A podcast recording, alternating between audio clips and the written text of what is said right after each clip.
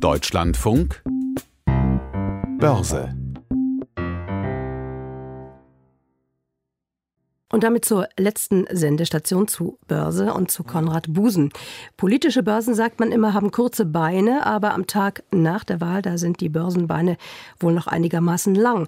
Die Aussicht auf ein rot-rot-grünes Bündnis, das die Börsenwelt ja immer in Schrecken versetzt hat, diese Aussicht gibt es nicht mehr. Aber Herr Busen, so ganz zufrieden scheint die Börsenwelt mit der Wahl nicht zu sein. Was passt denn nicht?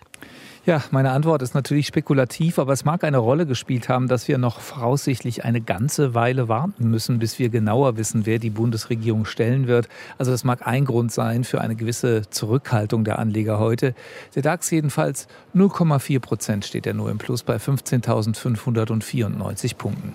Was es an Konjunkturdaten für den Tag heute gab, das EFO-Institut gab an, dass sich die Stimmung in der Exportindustrie in diesem Monat gebessert habe. Überraschend deutlich, so hieß es. Ja, endlich hat mal wieder ein Konjunkturbarometer vom IFO-Institut zugelegt. Der Index der Exporterwartungen plus vier Punkte. Auf 21 Punkte ist der gestiegen.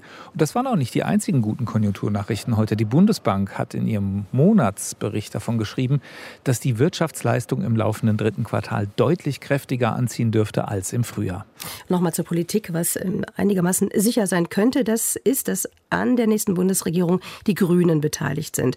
Da könnte jetzt die Vermutung nahelegen, dass sowas die Aktien der Unternehmen pusht, die mit erneuerbaren Energien zu tun haben. Ist das so? Ja, die Vermutung ist richtig. Gepusht wurden die Aktien der Erneuerbaren aber auch ähnlich wie der DAX nur ein bisschen. Also immerhin, Nordex-Aktien stiegen knapp anderthalb Prozent, First Solar ein halbes Prozent, auch die Aktien der dänischen Windkraftfirma Vestas. Sie legen ein halbes Prozent zu.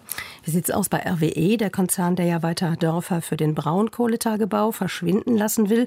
Nach Lützerath soll es ja bis Ende 2026 entschieden werden, ob auch noch vier zur Stadt Erkelenz gehörende Ortschaften weichen müssen. RWE dürfte damit nicht gerade zu den Lieblingskonzernen einer Regierung mit Gründerbeteiligung gehören. Ja, trotzdem steigt der Aktienkurs von RWE heute knapp anderthalb Prozent. Das dürfte auch mit Windkraft zu tun haben, denn RWE plant eine Investition in Großbritannien, eine große Reparaturwerkstatt, wenn man das so sagen kann, und ein Ersatzteillager für Windanlagen. Wie viel es genau kosten soll, wird nicht gesagt, aber natürlich regt das etwas die Fantasie der Börse an.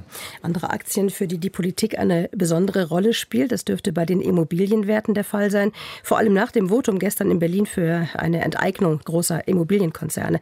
Rechtlich zwar nicht bindend, aber trotzdem. Mhm. Trotzdem steigt der Aktienkurs heute von Vonovia um zwei 2 Prozent. Der Konzern hat sich mehr als die Hälfte der Aktien der Deutsche Wohnen AG gesichert. Und das ist für die Anleger eine positive Nachricht. Blick vielleicht auch noch ein paar Aktien, die nichts mit Politik zu tun haben. Klöckner und Co. zum Beispiel. Die Aktie steigt um 8 Prozent, denn der Stahlhändler hat heute zum wiederholten Mal die Gewinnprognose angehoben. Wie sieht es aus beim Euro, bei den Anleihen und beim Goldpreis? Der Euro heute relativ wenig verändert, steht im Moment bei einem Dollar 17. Deutsche Staatsanleihen heute zumeist verkauft. Das heißt für die Umlaufrendite, die Bundesbank hat sie etwas höher berechnet, bei minus 0,29 Prozent. Und die Unze Feingold, da steht der Preis im Moment bei 1.749,49 Dollar.